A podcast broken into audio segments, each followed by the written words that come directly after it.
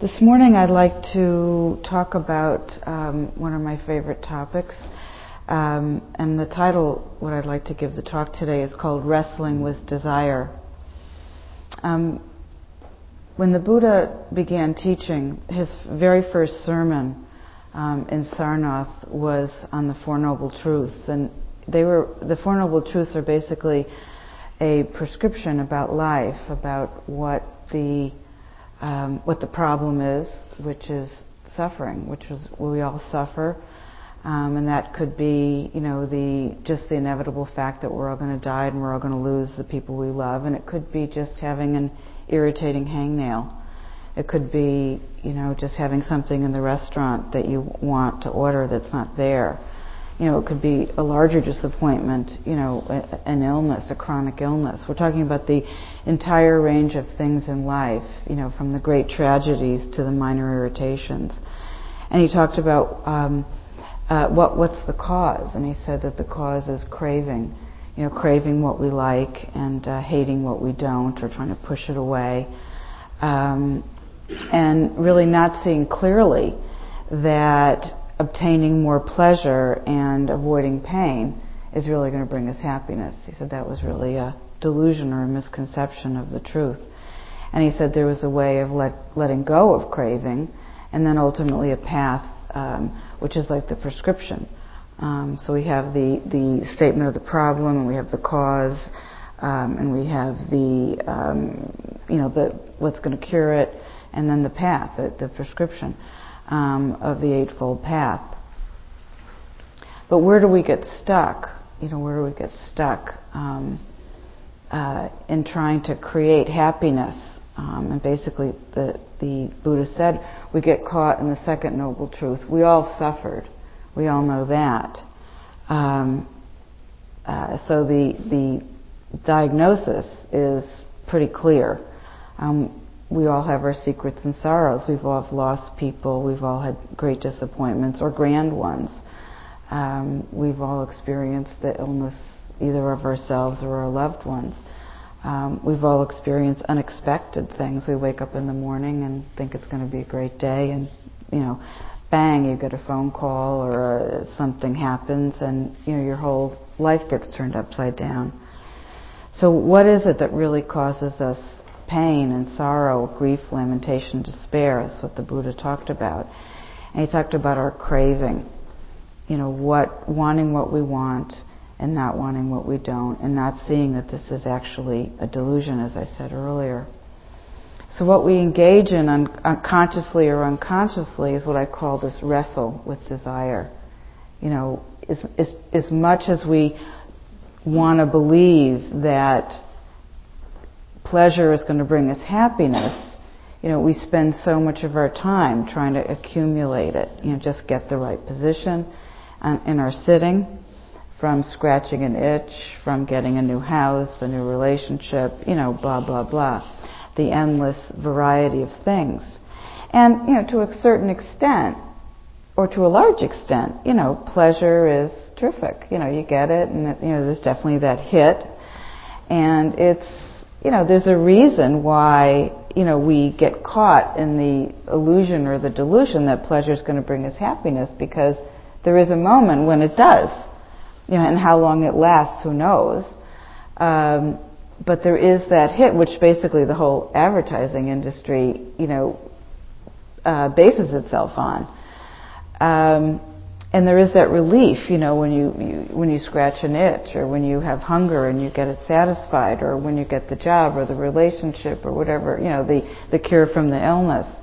And so we don't want to diminish that hit, because that's the hook. And nor do we want to diminish that when we are rid of what we don't like, we're out of the relationship, or we're out of the job that we hate, or the town that we're living in, or any number of things that we don't like, that, it's good, we feel better. But the Buddha asked us to consider, how long do these pleasures of getting what we want, or not get, or being relieved of what we don't want, how long do they last? And the truth is, things are impermanent, and They don't last, so whatever pleasure we get is destined to evaporate. And so we spend our life in what I call a misguided wrestle of trying to then replace what the other pleasure was that is now has evaporated or vanished with a new one. Or we replace we've been irritated by something, and that's over, and so we find a new irritation. And then we spend our time involved in another misguided wrestle of trying to release that and trying to gain more pleasure. And I'm not trying to be critical of us in this struggle. The Buddha said this is the struggle. And it's partially our wrestle and struggle because, as I said, it does work to a certain extent. It does work to be relieved of anxiety or depression in the moment. It does. There's definitely relief when you learn something new on the computer that's been frustrating you for a long time. You think, this is it. Now my work life is or my writing life, it's gonna be it. And as soon as the ants get out of my house, or my neighbor who's a pain in the neck drums at 3 o'clock in the morning moves, that's going to be great. And so we're, through our misguided means, we continue in this struggle. And, we all have our personal, histories and stories with it. And, the Buddha wasn't trying to criticize us for this. He was just trying to awaken us to the fact that basically, no matter what we do with our pleasure and craving system, we're basically still going to experience suffering because of the truth of impermanence, is that it's whatever pleasures or displeasures we feel, they're going to vanish. So, being the great physician, the Buddha taught us what could we do to basically uproot this system of craving that we've gotten ourselves into. What can we do to end this grasping at what's pleasurable and kind of kicking away what's not? And he has a pretty straightforward prescription of what we need to do. And, on the Eightfold Path, he talks about sila, samadhi, panya. Sila being virtue, samadhi being meditation, and panya being the wisdom factors. And I love talking about sila, samadhi, and panya because he really sets the stage of how we win the wrestle of desire versus how we perpetuate the wrestle in our lives. And it's interesting, in America, in our form of Buddhism, we've kind of deemed mindfulness the natural ability to be with our experience as it is, without judgment and without reactivity, as the kind of like the number one antidote to desire, or to craving, I should say. And to a large extent it is, because when we're with our desires, when we're with that kind of ache in our chest, for wanting something, the new computer or the new program or the new piece of clothing or, sex or whatever. You can feel the constriction in your chest, and then you can feel the release when you get it. And so being mindful of that, is very helpful because it means you're not lost in the craving. And there's no question. The Buddha actually said, mindfulness is the medicine that cures the disease of desire. My training in Asia was exactly that. But the other training that I really got was looking at the paramis, the factors, the systems of, again, mental development, the great perfections, as they're called in Pali, of purifying our minds and our hearts, and how you become a Buddha or how you become an Arahant, somebody completely free from the defilements of greed, hatred, and delusion, is that you perfect these paramis. And that once the cup is full or the oceans of these paramis are full, you become an enlightened being. And to the extent that there's an unlimited ability to perfect the paramis, you either become an Arahant or a Buddha. And the first parami, before mindfulness, as I said, in America, mindfulness gets, the front seat of everything, and we think of Buddhism as synonymous with mindfulness. In Asia, the emphasis is slightly different. Not that mindfulness is discredited or discriminated against, but the very, very basis of the path on both in the Four Noble Truths and with the Great Perfections is the practice of sila, which is the practice of virtue. And every day in the monastery, every single day, the lay people who come ask to take the precepts. They're not offered, they have to be asked. They have to be requested, And I love that. It's not that the virtues of not killing, not stealing, not gossiping, lying, exaggerating, etc. What am I blanking on? Intoxications that cloud the mind, and sexual misconduct. So these are, the Buddha said these are the basis. You can't, it's hard to be mindful if your mind is cloudy with killing, stealing, gossiping, lying, exaggeration, intoxication, or, messing around in relationships that, basically, don't have virtue in them. And for some reason, as I've talked to many Dharma teachers and professionals who teach mindfulness, there's a real reluctance to talk about virtue. It's like somehow it's going to be seen as moralizing. And that wasn't my training at all. It wasn't seen as moralizing. It was seen as, this is going to bring the seeds of happiness when we plant the seeds of virtue. And when we plant the seeds of non-virtuous behavior, then this is going to bring the seeds of deep unhappiness and misery, not just to ourselves, but to our friends and family and community and the world. And you can see this. When, wars are justified, through morality, this is, and killing is justified, by good and evil, they're the bad guys, we're the good. This kind of delusional thinking brings a lot of misery. Okay, and killing is justified.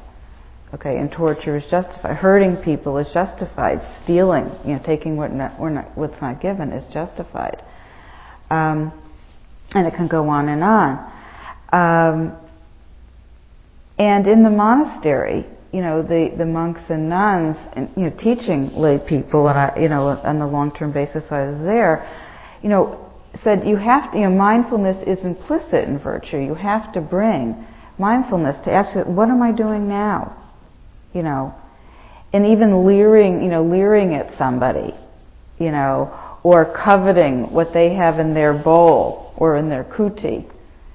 These are all forms of virtuous behavior that you have to be mindful of in order to wake up. And as I said, every day the precepts are renewed in the monastery by a lay person requesting them, and then the monks offering them. And I've heard many Dharma teachers say, people are going to run out of the hall and you're moralizing. And what I say to everybody is, I'm a teacher, not a preacher, and I'm just explaining what the Buddha taught. And you all know from your own experience, when you lie or exaggerate or gossip or smack the ants, or when you're coveting somebody else's husband or wife or whatever, or getting drunk, or even a glass of wine, your mind gets cloudy and you suffer. Because if you lie, then you worry about being caught, right? You really, that you're going to be caught in the lie. If you, if you engage intentionally in killing something, usually there's some kind of remorse. And it goes on and on. If you drink, even, one drink, you can say something that you didn't mean because your mind was clouded, or you can get in an accident, or, a number of things. And, the Buddha wasn't fooling around. Obviously he was the awakened mind. He talked, from an enlightened point of view. And he set sila, as the basis of the path. And in Thailand, you're really not allowed to talk about people's outer beauty. You don't say like a monk is good looking or a nun is pretty. You don't, that's considered very rude, and just people don't do it. But they talk about their inner beauty, and where does inner beauty come from? It really comes from having an established practice of sila. The restraint that comes from just not being, lacking in mindfulness when you are engaging in any kind of behavior. That's how restraint becomes beauty.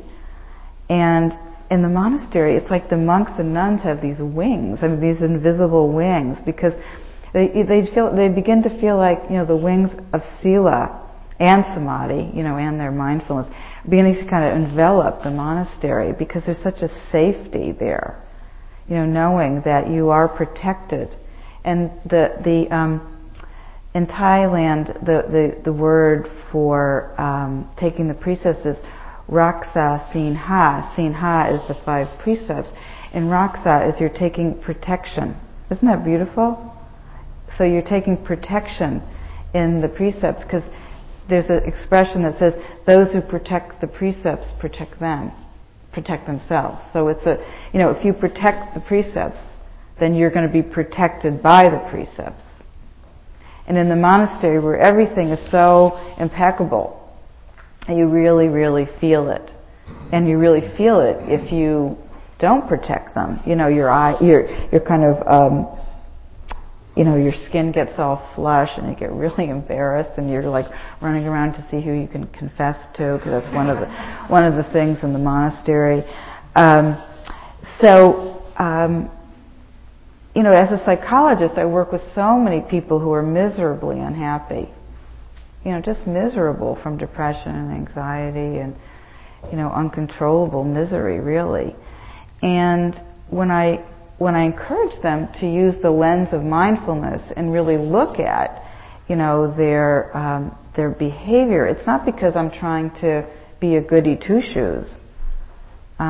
It's just because I'm taking the Buddha's instructions on what's going to plant the seed of happiness versus the seed of misery. I'm being an arm of what the Buddha taught. It's not my idea, but when I do, I know when I practice sila and I use it as my protection, I'm a lot happier. So when I work with people who are seriously miserable, and have that disease of misery kind of, pulsing in their bodies and their minds and their hearts, that's my responsibility, is to talk about that. And, everybody has to have their own guide. But when we talk about wrestling with desire, what's the antidote to the unskillful wrestle of trying to always be grasping what we love and hating what we don't, as if that's going to work, and it doesn't, and we keep learning the hard way? The antidote to that wrestle is having the wrestle with becoming more beautiful in our virtue, and I've seen, why do you trust teachers? Because you feel safe around them, that they're not going to gossip about you, they're not going to do things that are going to hurt you, they're not going to come on to you. And the tremendous misery in Buddhist communities by, the sexual misconduct, reverberates through generations. So, the beauty of a teacher that is trustworthy is so, the beauty that comes from that, and most of our eyes, I would say, without hearing from every one of you, is far more beautiful than someone's physical beauty. So the other foundation of the wrestle in the parami system, in the great perfection system before mindfulness, is dana, generosity. And the Buddha said, generosity is a form of letting go. That's what you have to do if you want to give this water or give the clock or whatever, and it's mine. You have to let go of it. And the Buddha said that generosity and dana, the whole center here is dana, no fees, no you've got to pay this, and here's your bill and your receipt. that giving things away, physically, mentally, materially, emotionally, giving things away, is a form of happiness. And it's an antidote, it's another form of wrestle. And it's not easy. If you have something you really love, the Buddha didn't say you have to give it away. And, that's maybe unskillful if you think, I love this new sweater and I've got to give it away. That's not the idea. But the idea is we all know people who are emotionally cheap. They're very constricted. They don't want to say anything that's kind of generous and good, and we all have such heartaches. Our parents didn't mirror us, or you see, in my practice, with, especially with children and anxiety, I see that the parents, that kids get very anxious because the parents are busy, being emotionally critical but not emotionally generous in a lot of ways. And so the child becomes that way, and there's an anxiety that builds. So what is it, the question is, and I don't know the answers for each of you, what is it like to be emotionally generous? And what is it like to be physically generous? Being there when someone's in grief or mourning or ill, or going out of your way to pick somebody up. And I know at this center, and I, because Gil's my teacher as well, and has been for so long, I'm so, really so pleased that he's created this very intimate sangha, because there's helpers in the center. If you need someone to take you to the doctor, if you need a meal when you're sick, that people volunteer their time to help other people, and this is a beautiful form of dana. It's not writing a check, which is also why we're here. Many people wrote checks, but just being able to be there for people, and how much it's hurt us, when people haven't been there for us, when we're lonely in our grief or depression or illness, and we wish somebody would just pick up the phone and call, or come over with a bag of groceries. That's a beautiful form of dana. And so we have dana and sila, and the third parami, the third perfection, is patience. This is all before mindfulness. And again, that's one of the shocking things when I came back.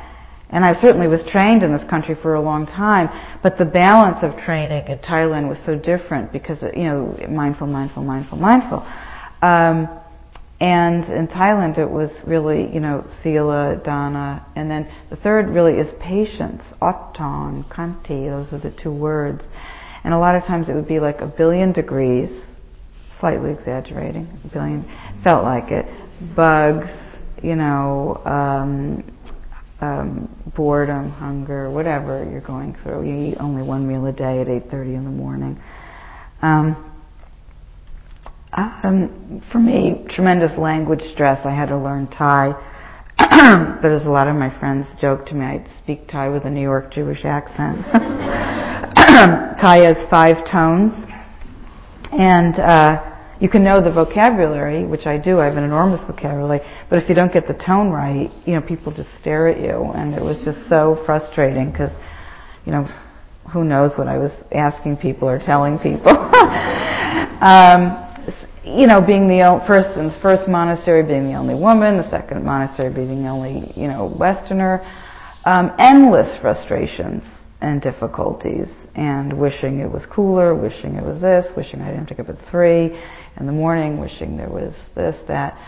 And my teachers would say to me, ottan or kanti, patience, just patient endurance, knowing it's going to change. And that was so helpful. I'd be like lugging myself around the monastery, and I hear, kunrana, kanti, it's a reminder of just, the wrestle of just kind of like saying, this, it's going to change at some time, and using that reminder of patience. It's going to change, and so are good things. You're eating a wonderful meal. You're fine. A Westerner shows up, and you're so happy to have a conversation. It's going to end. So patience with just wishing it wasn't going to end.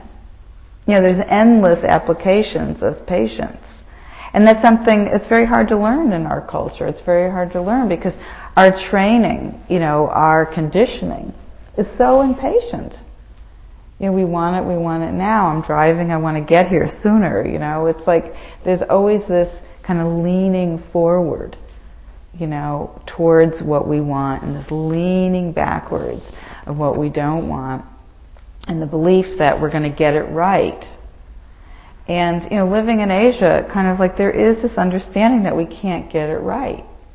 You know, we can't get it right unless we're enlightened. Then we get it right. You know, then we're not stuck in the delusion that getting it right is really, you know, anything special, because the enlightened person, the difference between the enlightened person and us is that they're, you know, they've wrestled their desires, their cravings, and they just live in the river of impermanence. And the Buddha said the highest form of happiness is peace of mind. It's not acquiring, or it's not being in the constant state of bliss. It's really peace of mind. And so, you know, these are some of the ingredients of the skillful wrestle. It's not just being mindful, because in mindfulness is what the Buddha said. Don't get me wrong. It's the medicine that cures the disease of desire, disease of craving. And so we have to be mindful in order to have patience, and we have to be mindful in order to have virtue, and we have to be mindful in order to give freely, you know, give dana. And in mindfulness itself, the exact experience of it is, if you're mindful of craving, you're not craving, because you can't be craving and mindful of it at once. They're mutually exclusive. And there's just a story I love, because, you know, when we're craving, our lens just, you know, it just squeezes. You know, all we want is what we want, and all, you know, or not want. And it's kind of you know, you realize how shameless the mind is. And it's so wonderful when we bring mindfulness to it, because it opens that lens. But speaking of lenses, I don't have my glasses, which I feel 1,000 years old here. So let me see if I have a pair. I have this theory that the more glasses you have, the more you lose. So every time I go to Costco, they come in packs of 3, and I now have 12 pair, and I never seem to have them. Anyway, here's an example of somebody not wrestling with desire here, or wrestling in an unskillful way. I hope I can find it. Excuse me for not. I did thought I memorized this, but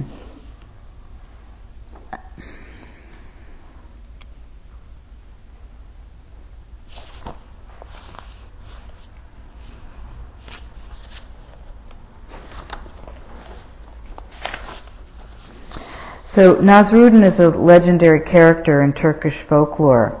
He is often used to illustrate the antics of the human mind, because he can be clever, silly, and mystical all at once. Nasruddin and a friend once went to a restaurant and decided to share a plate of eggplant. They argued fiercely as to whether the eggplant should be stuffed or fried. Each was attached to his desire about the best way to prepare and enjoy the eggplant. Tired and hungry, Nasruddin yielded to his friend's wish to order it stuffed. His companion suddenly collapsed off his chair and onto the floor. Nasruddin jumped out of his seat. "Are you going for a doctor?" asked someone at the next table. "No, you fool," shouted Nasruddin. "I'm going to see whether it's too late to change the order."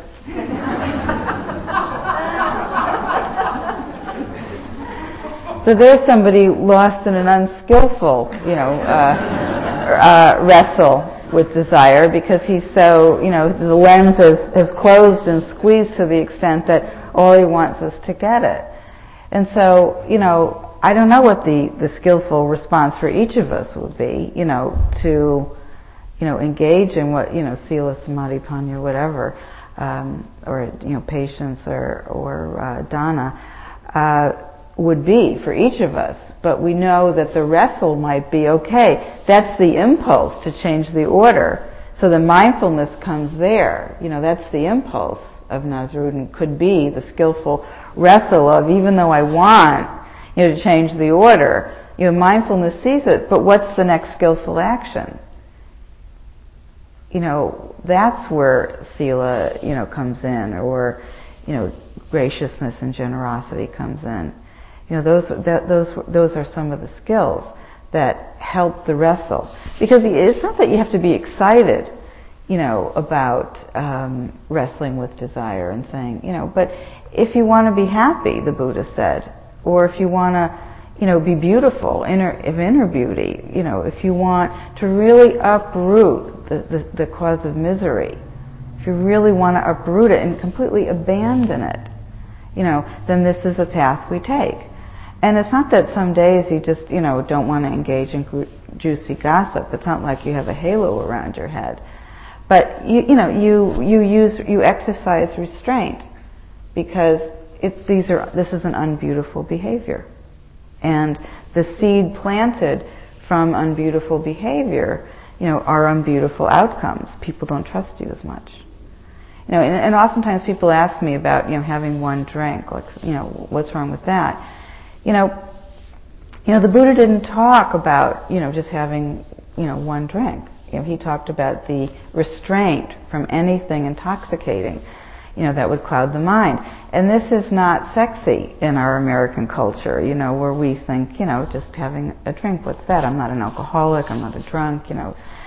And I don't know the answer for each of you, I really don't. I just know for me, you know, if I had a drink now, I would be, you know, completely out of it. I'd be so woozy, because I don't drink, you know. So, you know, I think if you drink and you have a drink, then you know, you have the feeling that it's not affecting you. But if you don't drink at all, I once had somebody ordered me like a Pellegrino with bitters. I don't even know what bitters are, but I said, okay, bitters doesn't sound like whiskey, doesn't sound like wine, but it has like a tiny, tiny % of alcohol in it, and I drank it. I was like, whoa. I said, does this have alcohol? And the guy says, yeah, like, you know, 0.0, you know, 0.1. And I said, you know, it really is amazing when you're meditating and you don't have anything to drink. You know, just even like cough medicine could make you kind of woozy, which is why it's so popular in prison. And I'm not trying to say, aren't I great? I don't have a drink of wine. I'm just trying to help you reflect on, you know, what are the possible seeds of unbeautiful behavior and unskillful behavior, and encourage you to wrestle with it. And as I said, I'm a teacher, not a preacher. I'm not saying that, you know, your one glass of wine is ruining your path of purification at all. I don't know. I'm not a Buddha. You know, I'm not an Arahant. I have no idea. But I'm just all these things are always open for consideration and reflection. And I'm just a purveyor of what the Buddha said, have my own set of defilements, have my own issues I'm wrestling with. And sometimes, you know, we don't just need wings to wrestle. We don't just need wings, but we really need muscle. You know, we really have to make a conscious effort, you know, to give or to avoid stealing. You know, in metaphorical stealing, not that you're going to go to Walgreens and you know, and nip a toothbrush or something, but in the sense of, you know, envying somebody is a form of stealing. You know, wanting something, you know, from that person is a form of stealing. So you can, you know, think about your own metaphors to all these things. Sometimes you really have to work hard to apply the antidote, you know, to another kind of wrestle, and somehow again that's not very popular in our American system. It's supposed to be easy. And, you know, in my teachers, nobody said it was easy. Nobody, you know, that, you know, sitting at the feet of a great being, you know, it takes lifetimes to purify the mind and heart and to swim against the tide of defilements. You know, so we have to learn the antidote wrestle. And some of it's gentle, and some of it's quite, you know, some of it really does require a muscle. We just don't want to do something. You know, we give in to the pleasure. And we give in to it many, many times, but hopefully with applied and reapplied mindfulness, you know, to eating, to depression, to sexuality, to whatever the, you know, the painful thing that's causing that compulsion that Nasruddin, you know, really, you know, hits on the head. You know, get out of my way. I just want this. You know, you know, those of us who've been in universities, you know, we're around people, you know, trying to get promoted. It's just, you know, the kind of shamelessness, not just, you know, wanting something, but, you know, what we'll do to get what we want. It's quite humbling. And we've all been there, you know. We've all been in Nasruddin's shoes. It's not like we're just talking about some ancient mystic. When that lens of craving narrows and that's all we can see, you know, there's that famous expression, when a pickpocket sees a saint, all he sees is his pockets, the saint's pockets. So we've all been there. So I just want to say that, you know, there's unskillful wrestles and there's skillful wrestles, and I just really want to encourage you to think about in the paramis system, in the systems of great perfection. You know, the first is sila, dana, generosity. The second is sila. The third is patience, and the fourth is mindfulness. Okay, and it keeps going on up to great effort and concentration. I mean, there's others, faith. There's others, but in talking about making the baby steps, you know, these aren't just words. They're the wisdom of the Buddha telling us what's going to unlock us from craving and really bring the highest form of happiness, which is peace of mind. So I leave you with these considerations. Thank you. Are there any questions? Yes. Your name?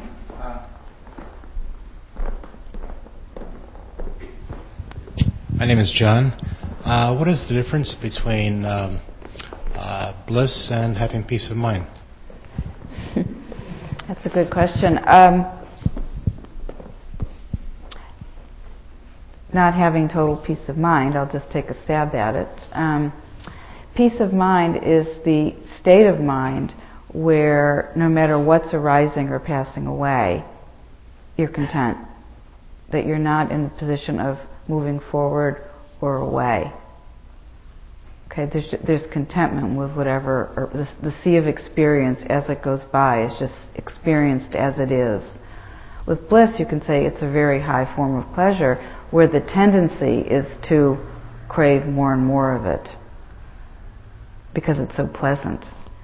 And the undiluted person doesn't see pleasant as pleasant. They do see the unpleasantness that comes with bliss because it's going to end. So that's how the undiluted mind sees. You know, there's going to be pleasure in pain because the pain's going to end because of impermanence. So that's the end of the delusion, when you really, really know that bliss is going to turn into pain and pain is going to turn into bliss. So you're not moving forward or backwards from any of those states. You're content with whatever it is because there's no movement. It's the movement, the craving, and the lack of seeing clearly that causes the suffering.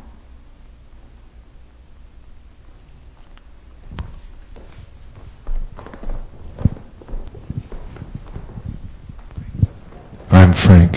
Hi, Frank. I have a question about the first precept, the not killing. Mm-hmm. I think it's really hard. There's so many issues around it, leather, clothes, being vegetarian or not, ants in the house, fleas, mosquitoes, that kind of thing. I just wondered how they practice it in Thailand, and then how you bring that back here. What do you do about ants is a good question. When I was in Thailand, every day I swept my kuti, my meditation hut, which was loaded with ants, out the door, happily, because you know there's certain actions that you take, knowing that you know I wasn't going intentionally you know, stomping them out. But in terms of the cleanliness routine in my kuti or the kitchen or the sidewalks, you know, we're talking about the intention of deliberately, you know, smashing down, you know, a sentient being. And, you know, it's very beautiful in Thailand if you're in the meditation hall and, there's an ant crawling, somebody might just put a piece of paper under it and walk it out of the hall. I mean, there's some very beautiful actions of, being extremely exacting in the precept of not killing.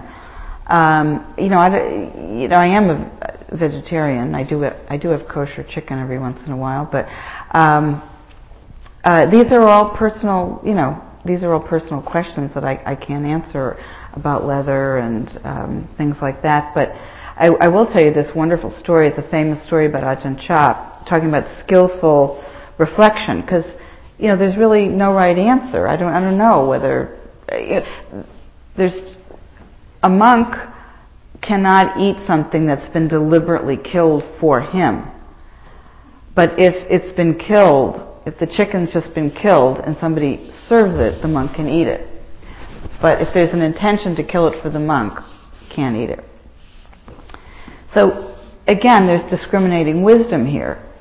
If rats are infesting your house, there's discriminating wisdom. Can you live without disease? Or if you're going to get disease, you've got to exterminate. I mean, these are all discriminating questions. But there's a wonderful story. I heard it from Ajahn Sumedho when I was interviewing him for the Inquiring Mind, and he talked about when Wat Nong Pah Pong, which is Ajahn Chah's first forest monastery in Thailand. Now, and that's the original. That's the home monastery. Now there's like 300 branches of Ajahn Chah's monastery, including Abhayagiri in Northern California. At that time, there's only one, and that was Ajahn Chah's monastery. And it was completely infected by these huge ants one rainy season. And I've spent a rainy season in Thailand, and there's tons and tons and tons and tons of bugs, which is why the Buddha said you have to stay put during the rainy season in one monastery, because you limit the amount of creatures that you kill. And they're just like multiplying before your eyes. It's a bit of a nightmare for... unless you're used to it, which I never did get used to. But anyway, Ajahn Sumedho said that the Wat Nong Pah Pong was just filled with these ants. They would fall off the ceiling when you were eating, and they would get into your mats on the floor and all over the bathroom. I mean, he said it was just unbelievable. They were just floating practically in the air and going down your robe, and very difficult to live with. And Ajahn Chah called in the Thai army to exterminate. And Ajahn Sumedho went up and said, wait a minute, Tan Ajahn, respected teacher, what about, Pana, Tiba, Way, Rakmani, Sikapadam, Samadhi, I undertake the training precept, not to take any life. And he said, okay, then the Thai army will skip your kuti.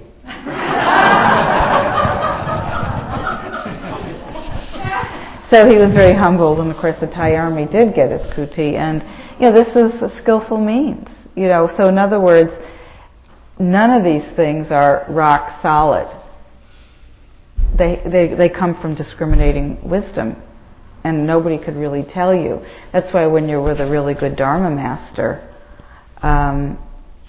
they try to give you the conditions of what's going to create happiness, but you're really not told this is what's going to do it for your particular situation, because how would how would the Dharma master know? He or she may not know your entire situation. So these are the guidelines that we live by. But I love that story about Ajahn Chah, because he was probably the greatest meditation master in the 20th century, and he called in the Thai army to exterminate his Wat. So does that answer your question? I think the key is not to use, to really be mindful of our justifications for what we do, things like that. I have a quick. I went talking to a Tibetan Lama, and I asked him a similar question. I said, I worry about this first precept, and but I don't want my cat to suffer from fleas, so I put this stuff on her and it kills the fleas. And I said, is there a karmic price to that? Is that killing? And he said, yes, but it was mitigated by my motivation to protect my cat. Yeah, good. It was a complexity to it. Yeah, but I mean it's true. Your intention was skillful, and that is the root of karma, is intention. That's why mindfulness wakes us up, and it allows us to see, is our intention skillful or not, because unskillful intentions are going to plant the seed of unhappiness.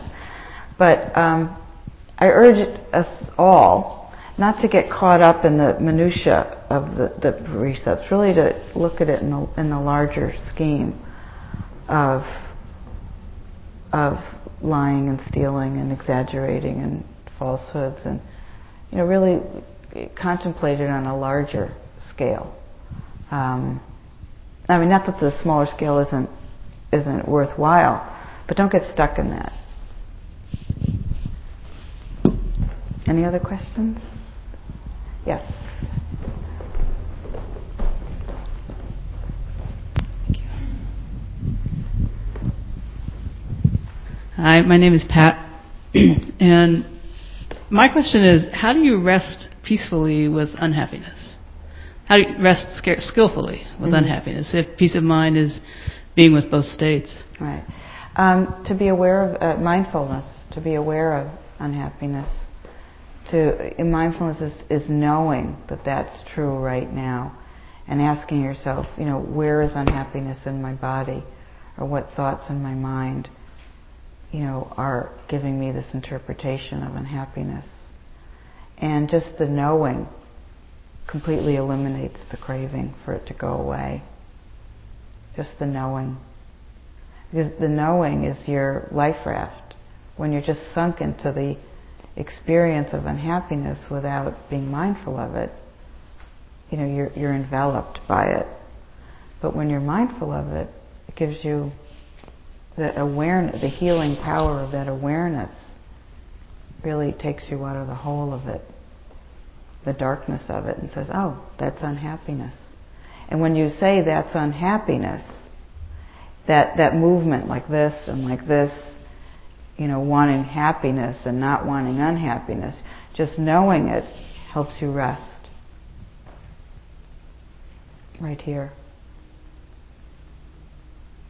And you have to do, mindfulness isn't just a one-shot deal, but over and over and over, when you see unhappiness arising, the wisdom also arises that it's not going to last. And that what we label, quote, unhappiness, is our thoughts in our mind and feelings in our body. And when we connect with those experiences and see that they're made up of many impermanent phrases and feelings, then we're less connected to that experience. And when we're less connected, we allow it to rise and pass away. But craving kind of holds it. That's the unskillful wrestle. When we hate it, we're actually wrestling. We have it in that kind of lockjaw, position where your hand is, down there and you can't move it. When you're aware of it, it kind of loosens it up. So the awareness is, you don't pay attention to the specifics of what it is that you see as the unhappiness coming from. I mean, you don't pay attention to why you're unhappy. You just not at all. Yeah. It's just the here and now. The story is endless. There's no beginning, no end to it. It's the nature of samsara. Stories endless. Any other questions? Yes.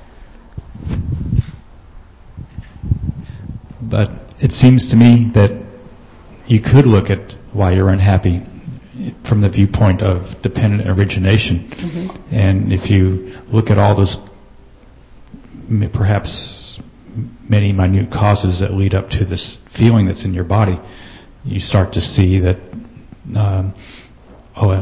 this stuff isn't so important, but they're just making me feel this way. Yeah, that's a very good point. Thank you for making it. There are skillful reflections, regarding, sila and dana and things like that. There are skillful reflections of, and those whys are a lot more productive, than the story of my particular personal unhappiness and where it came from.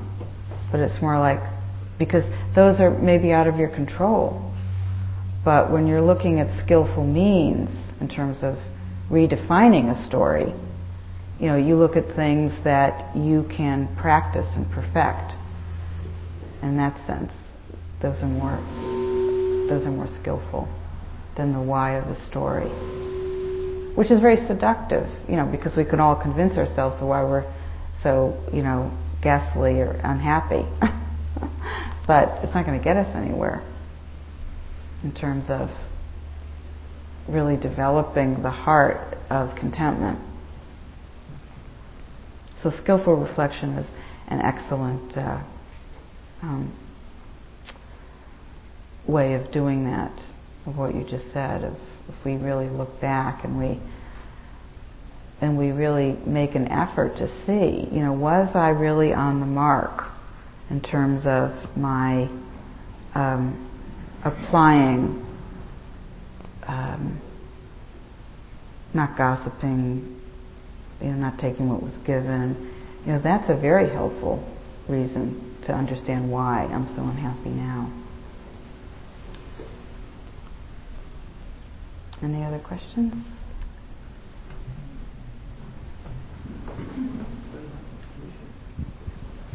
I don't have a question. I just wanted to thank you so much for your talk today and for your wisdom. Oh, thank you. It was very wonderful. Thank you.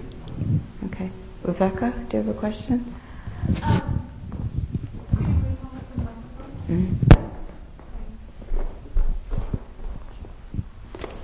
Well, I was just pondering what you said, Rana, about the understanding the whys, mm-hmm. and how we can get lost in our story. And I was thinking about how this applies to the sort of Western psychotherapy tradition, where understanding our background and conditions and conditioning is often seen as a path to awakening and increased awareness. So I was wondering how you negotiate that tradition with the Eastern. Understanding your story is not going to liberate you from happiness. That's my definition. It may help you put the puzzle pieces together, but in terms of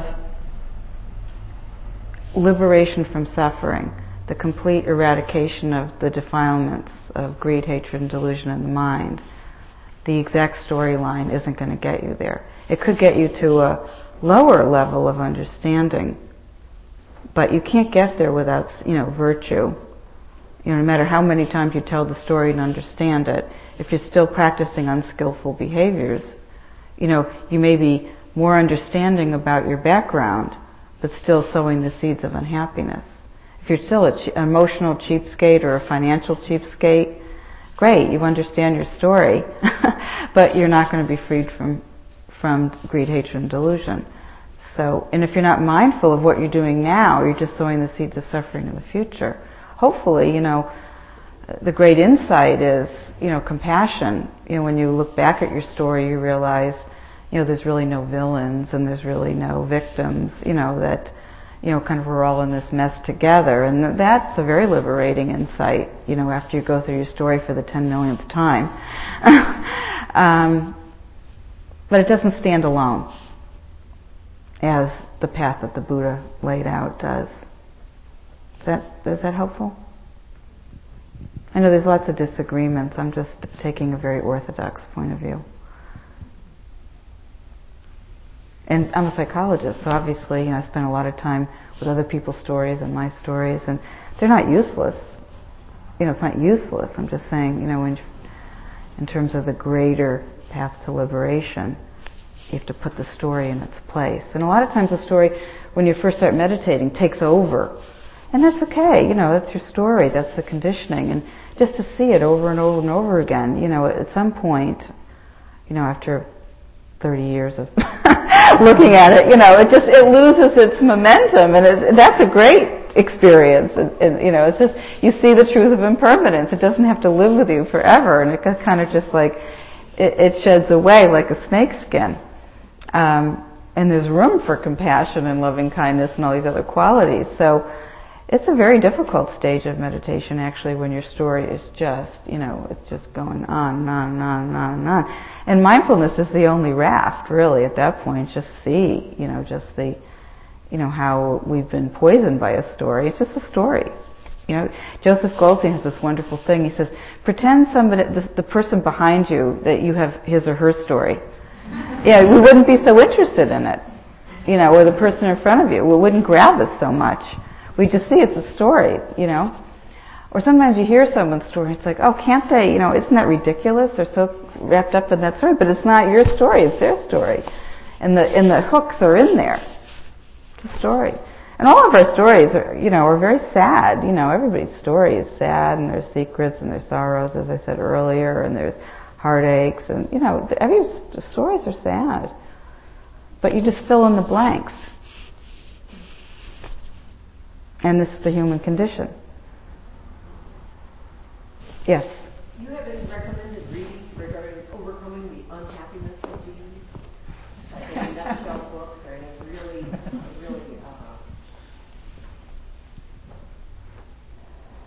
Well, before a reading, I would say practicing is the book. You know, it's, you could read till Kingdom Comes, you know, it's, and that's really not going to do it. You know, people say they have a bedside table, you know, that's like the Tower of Babel of Dharma books. So what, you know?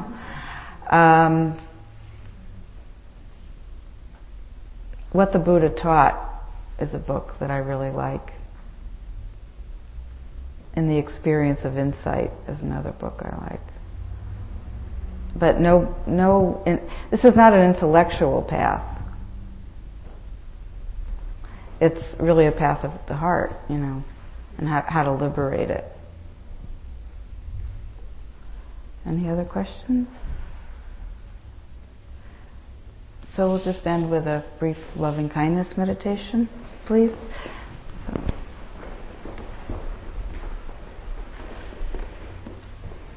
Just taking a comfortable seat and turning your attention inwards to your personal secrets and sorrows and things that you're wrestling with and wish were different or wish you can have more of. You know, the things, you know, that constricts your heart, wanting more of something. What is that thing?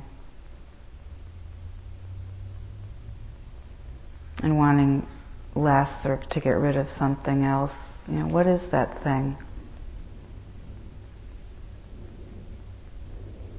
And acknowledging that, just bringing some mindfulness to it, just knowing that you're in the wrestle is very liberating.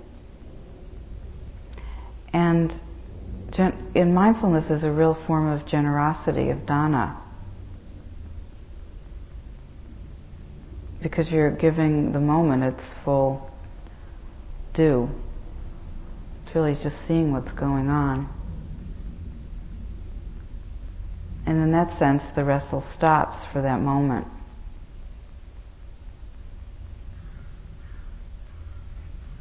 And it's also just being generous to the breath and to the body, because your mindfulness is in the body.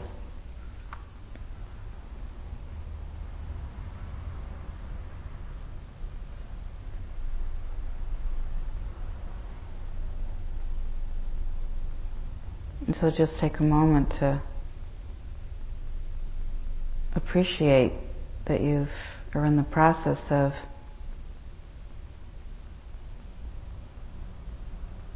unwrapping that or releasing that grip.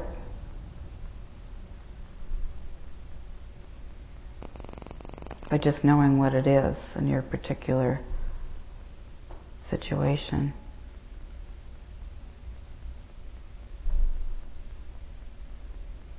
And then just generously breathe into it.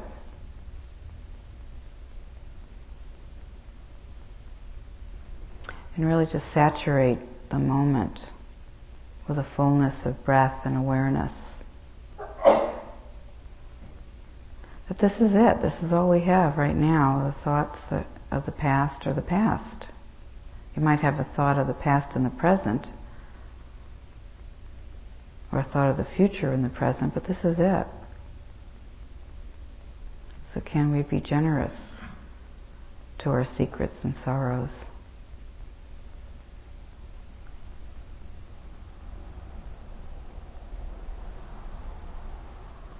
Just knowing them.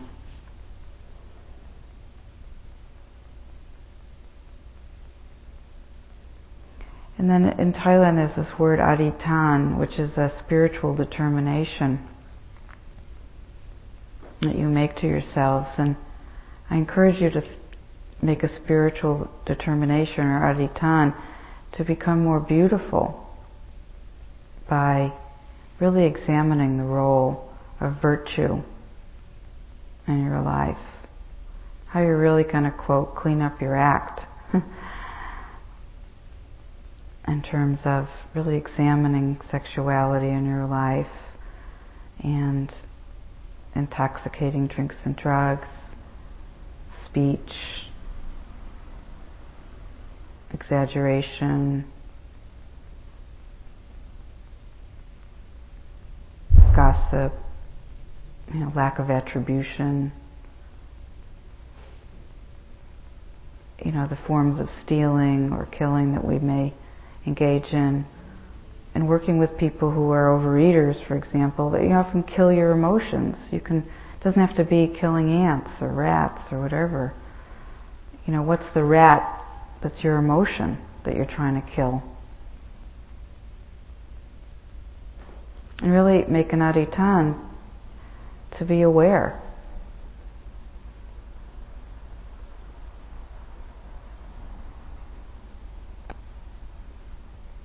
And moving away from so much the literal to a deeper understanding of virtue.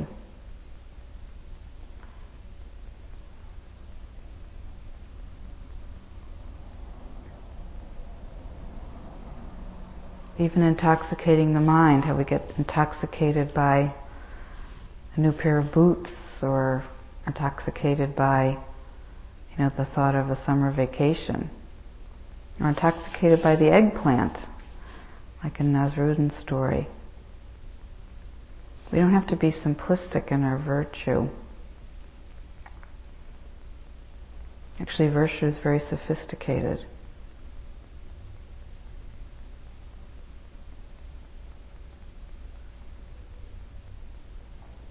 So make an adhitthana to widen your lens in your life,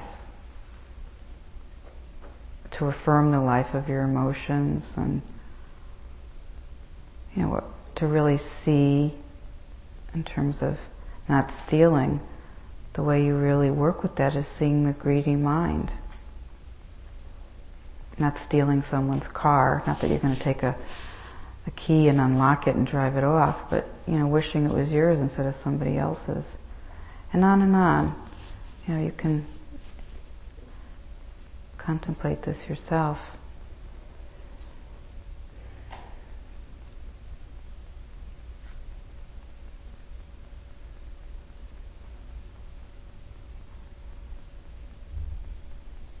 And just continuing to breathe into the body,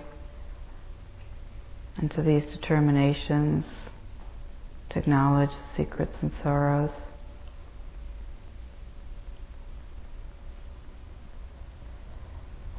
And spread that degree of contentment that you have to everybody in this room, while making that similar effort to friends and family, near and far away.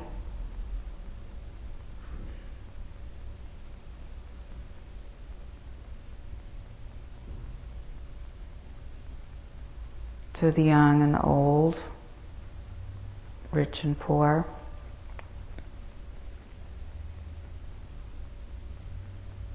The Buddha said, everybody's blood is red, everybody's tears are salty. To all beings everywhere.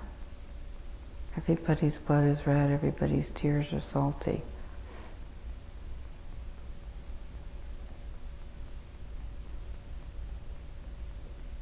To bring the heart of generosity to that truth.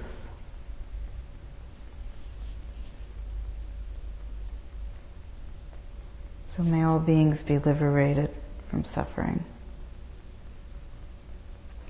May all beings be liberated from the wrestle of desire and craving.